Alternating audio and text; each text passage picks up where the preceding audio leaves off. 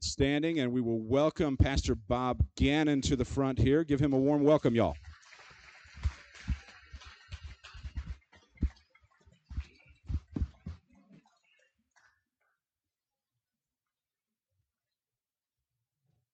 All right. It's good to be here this morning. I always enjoy the opportunity to be able to come and, and to um, share from God's Word uh, to you. And uh, again, um, not taking lightly the Word of God, and, and we should never take lightly uh, His Word. Um, and, and especially in the teaching and the preaching of His Word, it, it is so uh, important uh, that what we see and what we look at is the Word of God, because it is the Word of God that that has the power to transform and to change lives. It is the Word of God that will not return void. I have one of those ears that these things just kind of don't stay on very well, so hopefully it won't keep falling off. But but anyway, let's pray. Father, may your truth be that which stands be that which is remembered, be that which you use by your Spirit in us to challenge us, convict us, transform us into the likeness of your Son, our Savior, Jesus Christ. Amen. Well, I was thinking of, of uh, stories of underdogs. Today we're, we're looking at the story of, of uh, David and, and, Goliath. And um, one of the things that comes to mind uh, for me um, was my my son. I have I have four children, three that, that were our own, a boy, girl, boy, and then we adopted uh, a boy um, last year. And so um, and and he's 19 years old. So anyway, so so we didn't have to change diapers or anything like that. But uh, but my uh, son Jackson, the third son um, or the third child, um, Jackson was it was built way different than me. If if if you saw me and Jackson standing by each other, maybe you'd see a little resemblance in our face, but but he is completely different. When he was a senior in high school, he was 6'1, 265 pounds, and um, all of it muscle. Um, and, and, so uh, just uh, he was completely dedicated to serving God through being the best that he could be in whatever it was. And uh, so he's a guy that um, just to just to give you an idea, he was two, he weighed 261 pounds. He bench pressed 415 pounds as a senior in high school. Um, and uh, through the shot put, got second at state in the shot put in Class A. And so um, I quit wrestling Jackson before he was 14. When I couldn't put my arms around him anymore, that was it. I didn't wrestle him. I beat him the last time we ever wrestled. And, and so that's my claim to fame. And so because um, I knew the moment that I couldn't wrap my arms around him, it was over. So, anyway, when he was 14 years old, Jackson Jackson was one who who when in the midst of, of pressure and things like that would begin to if things didn't go right he would begin to cry. He would begin to lose it. And and especially in baseball. And and he was a pitcher at times and yet he didn't like to pitch because of the pressure and so when he was 14 years old, there was a max out camp, FCA max out camp that came to town. And um, Jackson went to that max out camp, and there was a guy by the name of Robbie Trent who who was there who who really challenged him and inspired him. And and Jackson came away from that sold out that whatever he did, he was going to do for the glory of Christ. And, and so there was a transformation that was beginning to happen in his life. So here's this guy who who's a little chubby because he's on steroids because of of uh, when he was little he was on steroids because of asthma and, and so he he became a little chubby and, and stuff like that. But anyway, he played first base for the baseball team, the 14 year old baseball team out of Kearney. They made it to state and they made it to the state finals, and they're going up against a school that feeds, or up against a team that feeds into West Side, Omaha West Side. And, um, and, and so we were down to our, our one of our last pitchers, and he was struggling big time. And he was walking a lot of guys, and by the second inning, the score was 11 zip. We were losing.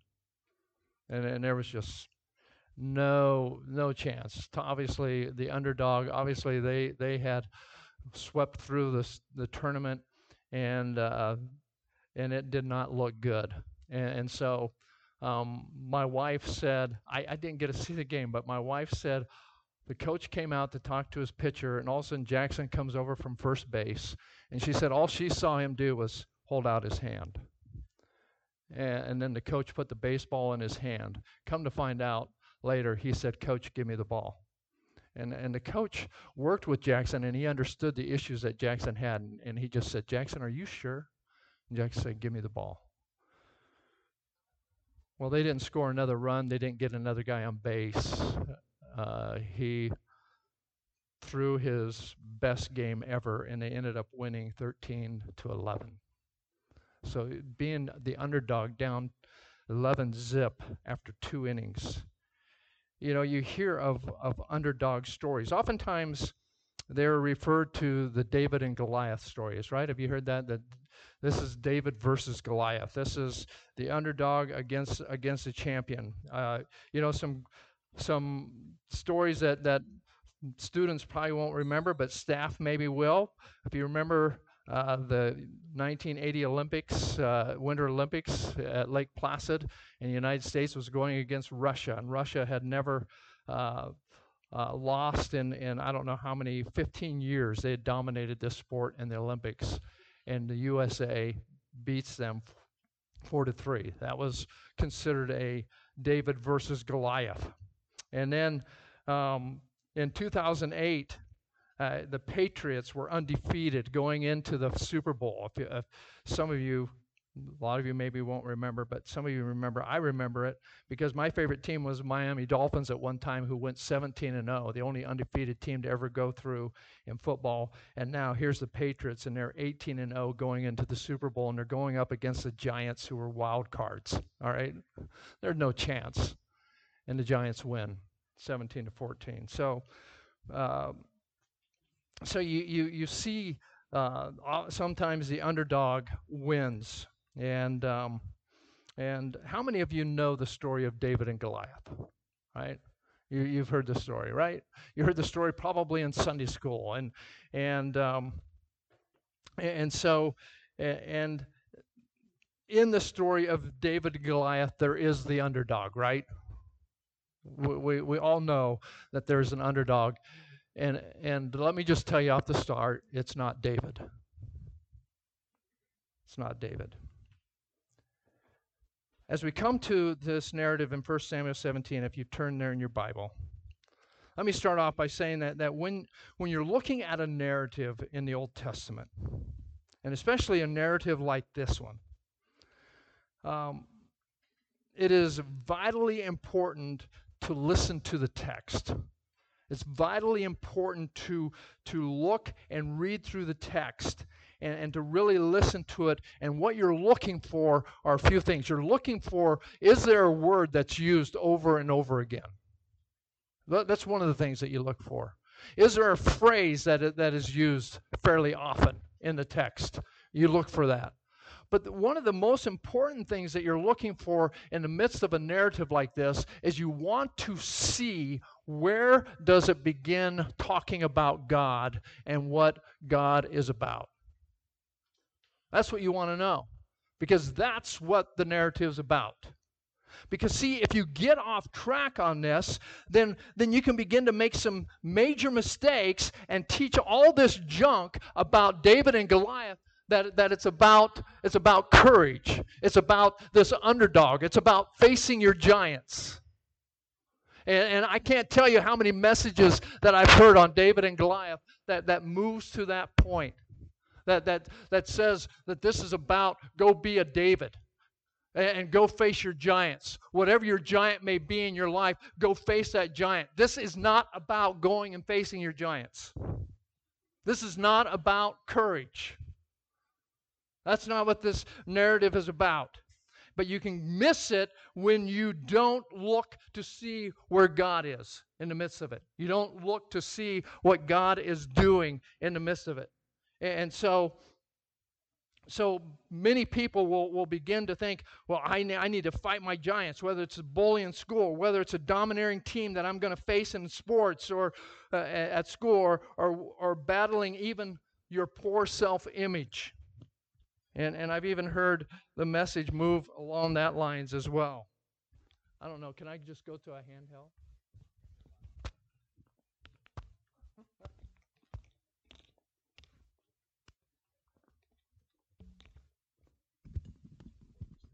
All right. Awesome. This will be better. I won't be able to use my hands. So, anyway. But but in this text, what you find, there's a word that's used five times. And, and in the Hebrew, it, it's the word herop.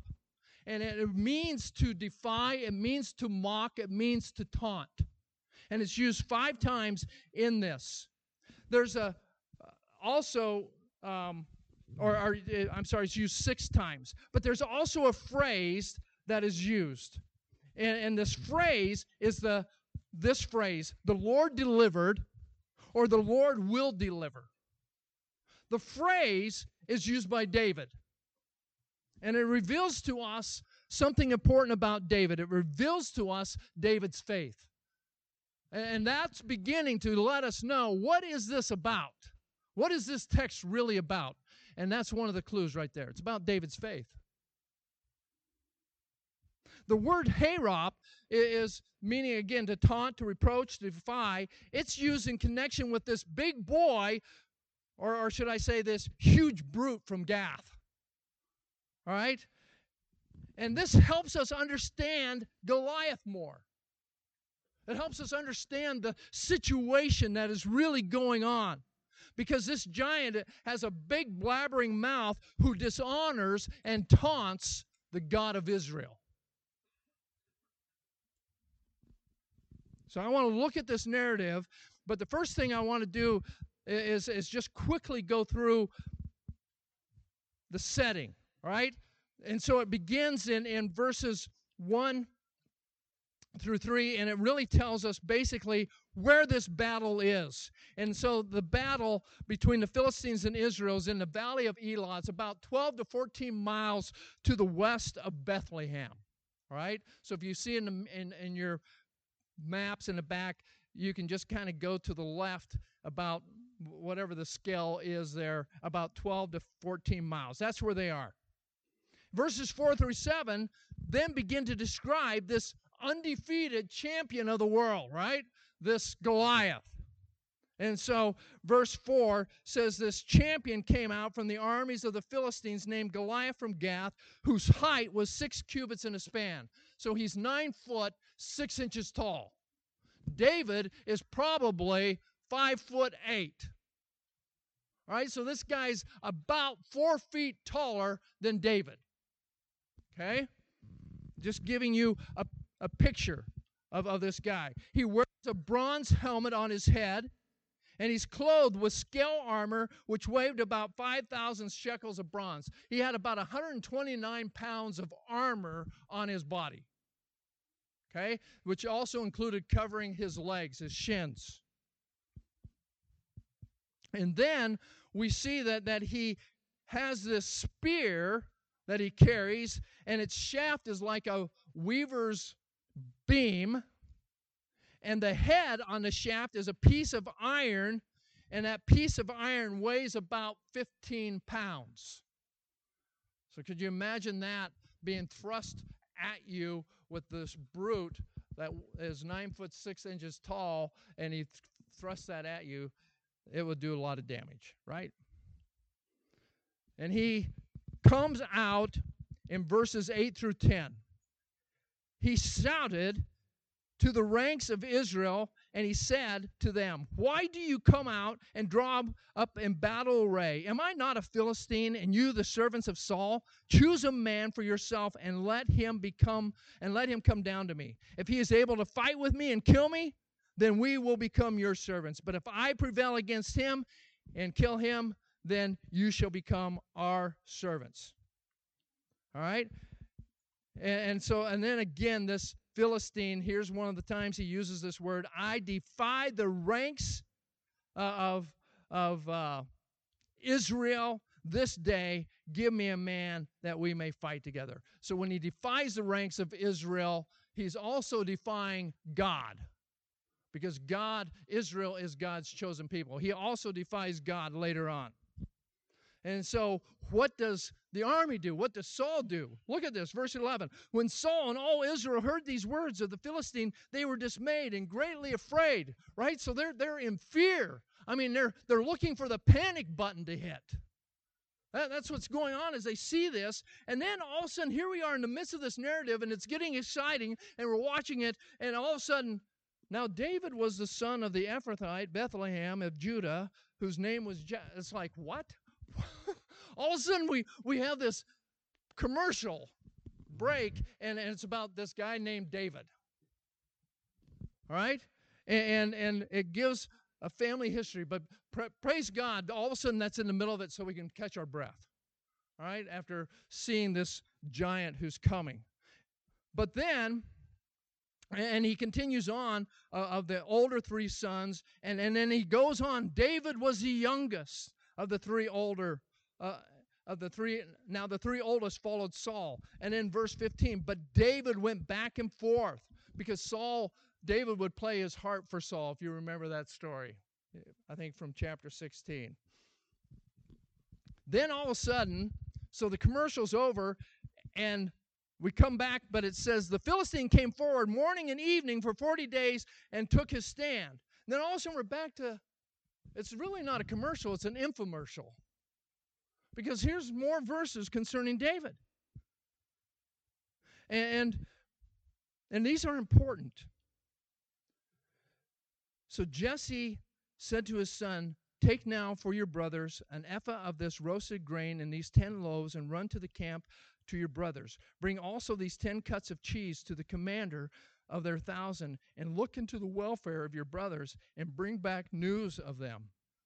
All right? So so he's talking to David and he's going to send David to where the battle is. I mean, does does does Jesse know what he's doing? Does he know where he's sending his youngest son? into this battle? Does he know that there's this giant there? Does Jesse know this? Does, does he know, though, how important David's presence is going to be there? Does Jesse know that, that David's arrival is going to be what changes everything? Verse 19. Jesse says, For Saul and they are and all the men of Israel are in the valley of Elah fighting with the Philistines. No, he doesn't know, right? They're not fighting. Israel's in fear, and this giant is defying them. He doesn't know what's going on. And yet, he's sending his son by the providence of God. David is being sent.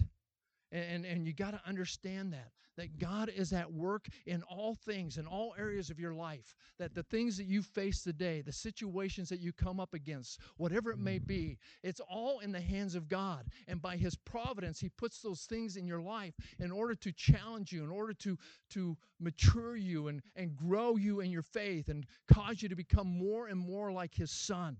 And, so here is the providence of God in sending David. And David arrives to the scene in verse 20 early in the morning. And so he arrives, he, he lays his baggage aside and, stuff like that. And and Israel and the Philistines drew up for battle array.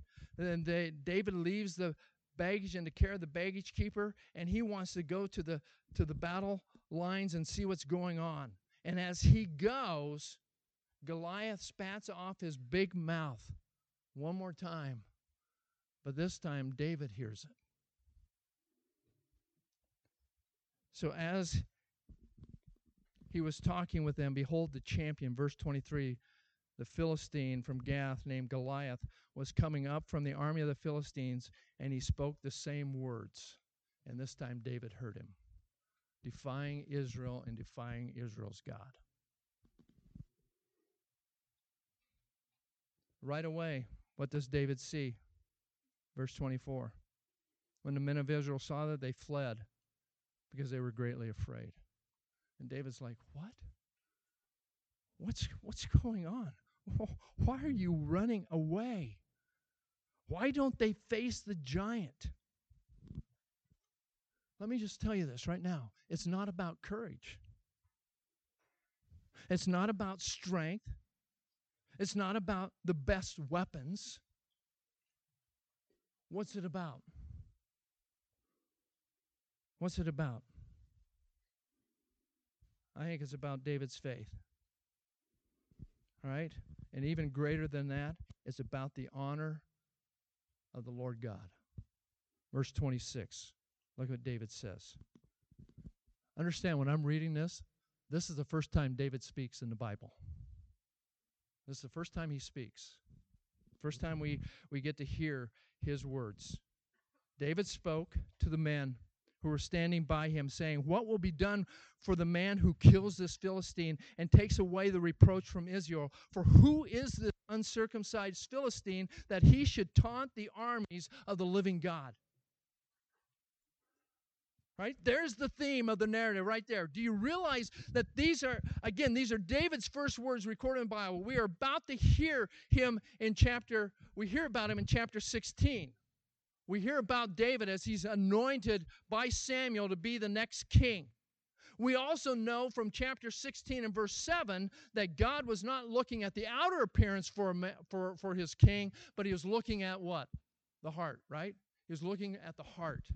And so, and David is the one who's chosen. So we know that David has his heart. God knows David's heart. And, and I want you to think about this for a moment. We've been in this narrative for 25 verses, 25 verses, and all 25 verses have been godless. Godless. You ever have godless moments in your life? You ever have godless moments in your day? you get going about your day and, and, and you don't even think about God? You think about all the other things, you're thinking about decisions that you have to make, and you're trying to make those decisions. And also maybe the last thing that comes to mind, oh yeah, maybe maybe I should pray about that, or maybe I should look to the scripture about that. Do you ever have godless moments?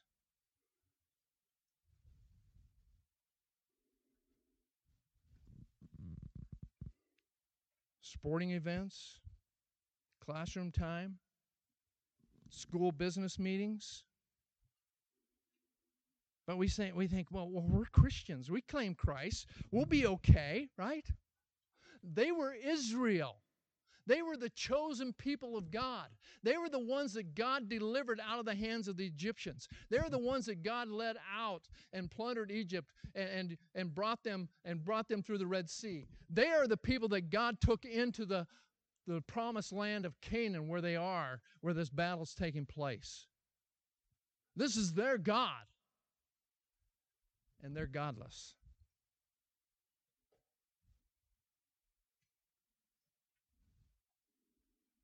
Where are you?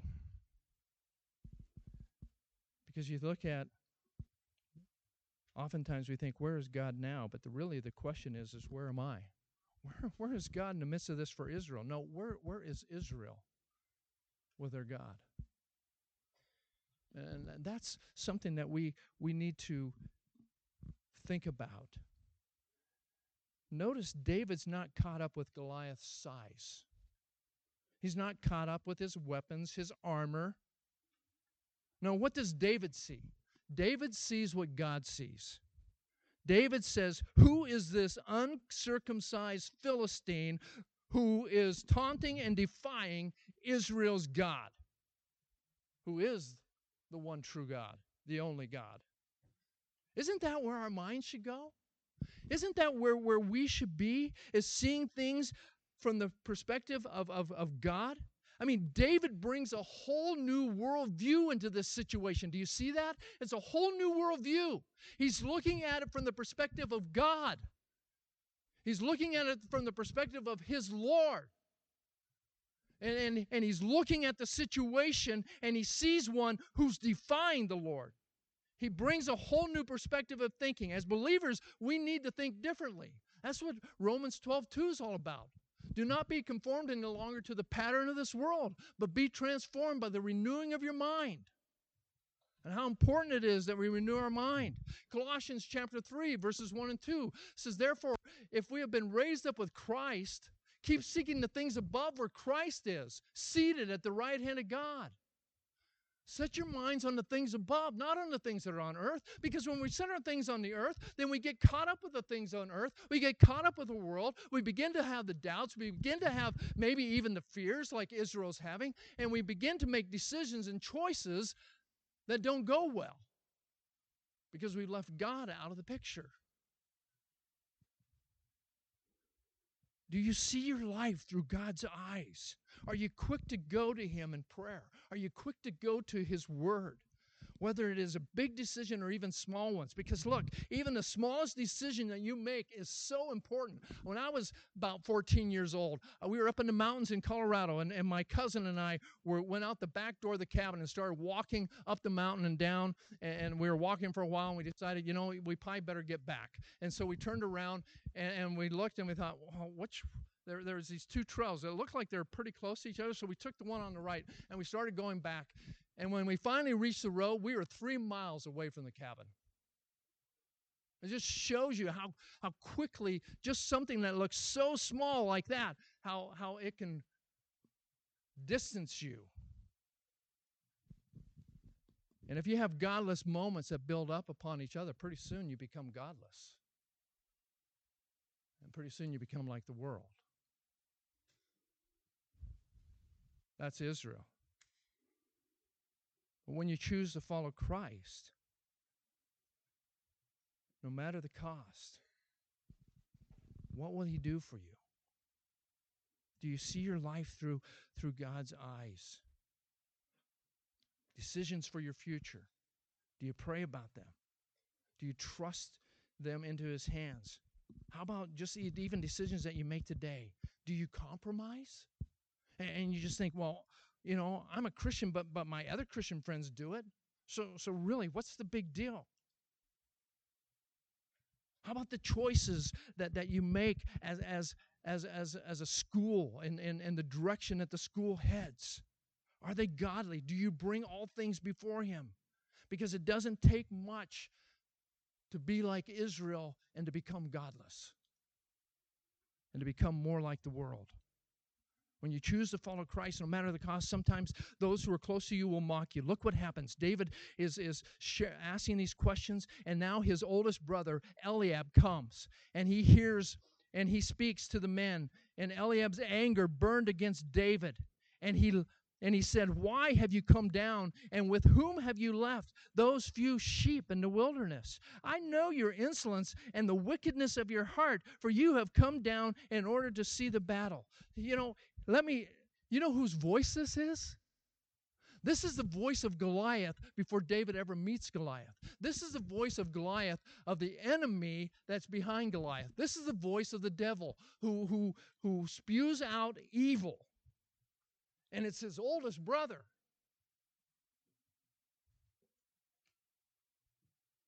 This is Eliab who, who God rejected and told Samuel, No, I'm not looking at the outer appearance, I'm looking at the heart. He's like Goliath, like the devil.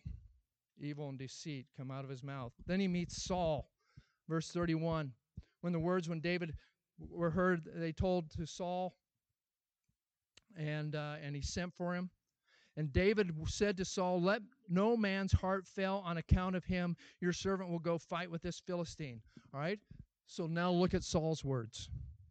Then Saul said to David, You're not able to go against this Philistine to fight with him. You are but a youth, while he is has been a warrior from his youth. You, you hear the voice there? This is, this is another voice of Goliath. This is the voice of the world. Well, you see, we face the voice of the enemy, which is the devil.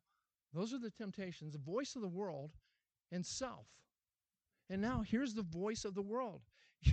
You have no chance against this guy. David, have you looked at yourself? Anybody have a mirror so he can see what he looks like?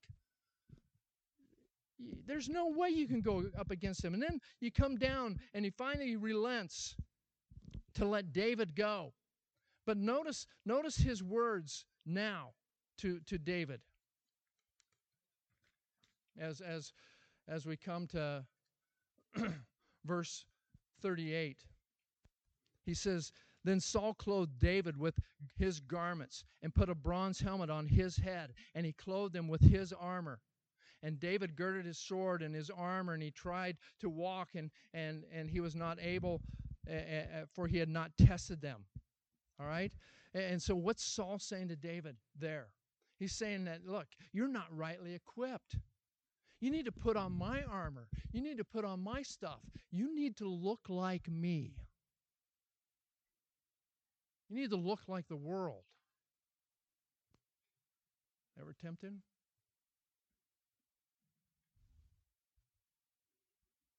You don't measure up. So you have his own king telling him, his own brother, a voice of Goliath.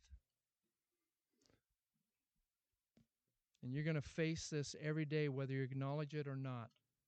So the only thing left is selfish pride. So let's see what David does. Verse 34 But David said to Saul, Your servant was tending his father's sheep, and when the lion and a bear came and took a lamb from the flock, I went out after him and attacked him and rescued it from his mouth.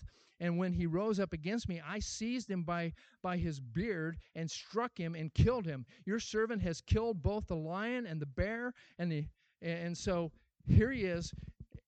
He, he's playing this out. And David uses these words attacked uh, struck in verse 35, attacked and struck and killed, all words of military battle. He uses those words. And so all of a sudden, is, is pride welling up in David? Look what I've done. I, have conquered the lion, I've conquered the bear. Look what I've done. Look what he says in verse 37. And David said, The Lord who delivered me from the paw of the lion and from the paw of the bear. He will deliver me from the hand of this Philistine. And so Saul told him to go. But David acknowledges it's not him. No, there's not pride. Yahweh delivered me. And, and, and you know what Yahweh's going to do? This is what he tells King Saul mm-hmm. Yahweh delivered me from, from the lion and the bear, and he's going to add this uncircumcised Philistine to the pile. He's going to do it. That's his faith. It's faith. This is, this is why he would go face to face with a giant, a seasoned warrior with probably a tattoo of his mother on his bicep or something. This is why he would go up against him. Because David knows his God. David has seen his God work in his life. David has a personal relationship with his God and he knows him and he understands him and he longs to live for him. He was a man after God's own heart. That was David. And he could see that God could do mighty things.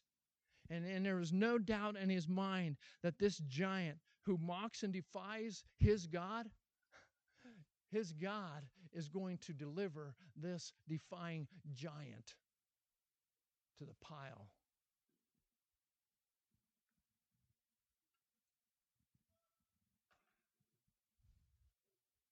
David doesn't ascribe his victories to luck, doesn't ascribe it to his skill.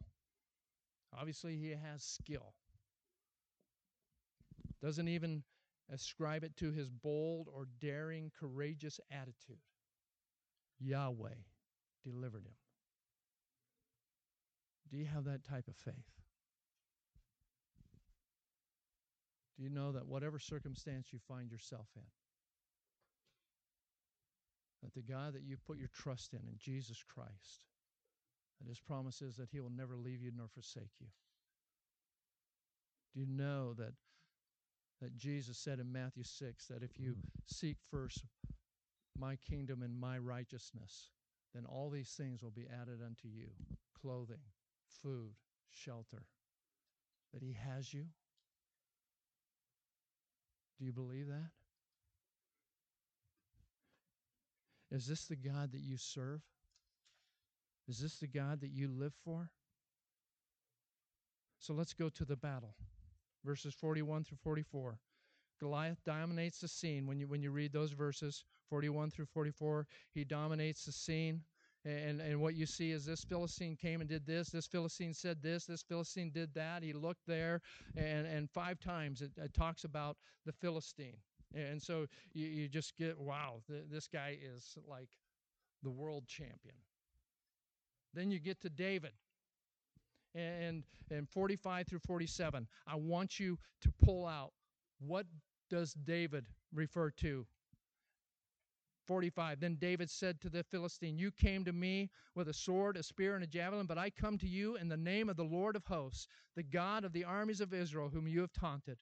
The, this day the Lord will deliver you up into my hands, and I will strike you down and remove your head from you, and I will give the dead bodies of the army of the Philistines this day to the birds of the sky and the wild beasts of the earth, that all the earth may know that there is a God in Israel, and all this assembly may know that the Lord does not deliver by sword or spear, for the battle is the Lord's, and he will give you into my hands. Six times he talks about who? The Lord. You see where he is, you see where he sees the battle? Do you see that when, when you have struggles, the battle is really there? It's it's really between that and, and God, whom you serve, whom you love, who, who you desire to live for. And, and He is ready to deliver you out of the temptation, out of the struggles, out of the trials. He's ready to do that. Do you believe that? Do you see that? That's what David brings to this. And, and, and he wants all the earth to know. So, so who's the underdog in this story? Who's the underdog? The underdog is Goliath. Because Goliath is going up against who? Not David. He's going up against the Lord God. Do you understand the world is the underdog? Do you understand that? That, that the, even the trials and the struggles that you face, those are the underdogs because you serve a mighty, awesome God.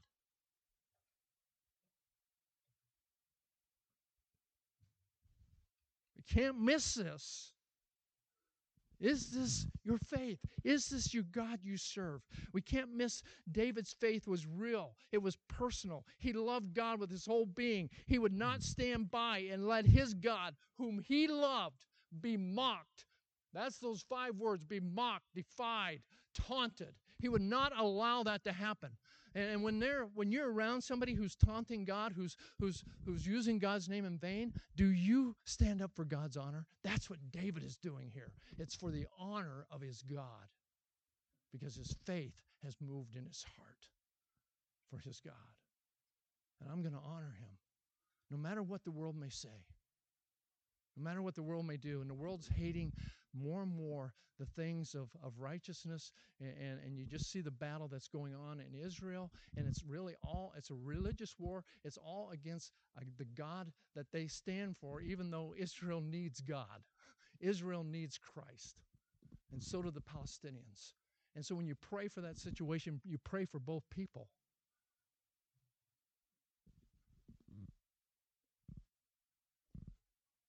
We're going to be persecuted. There's going to be mighty things that may come our way because we believe and trust in Jesus Christ.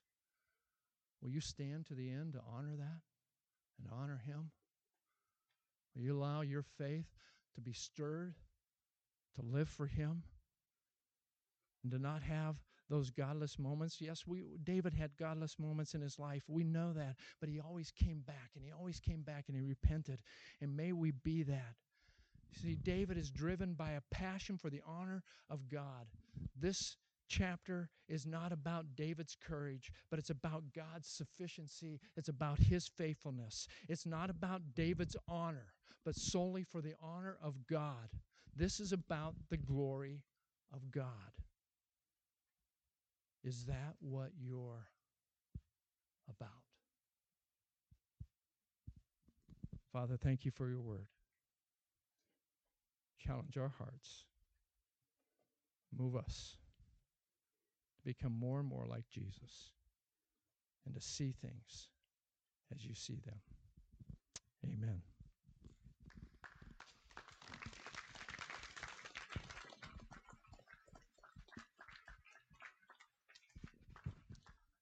Thank you, Pastor Gannon. Appreciate that.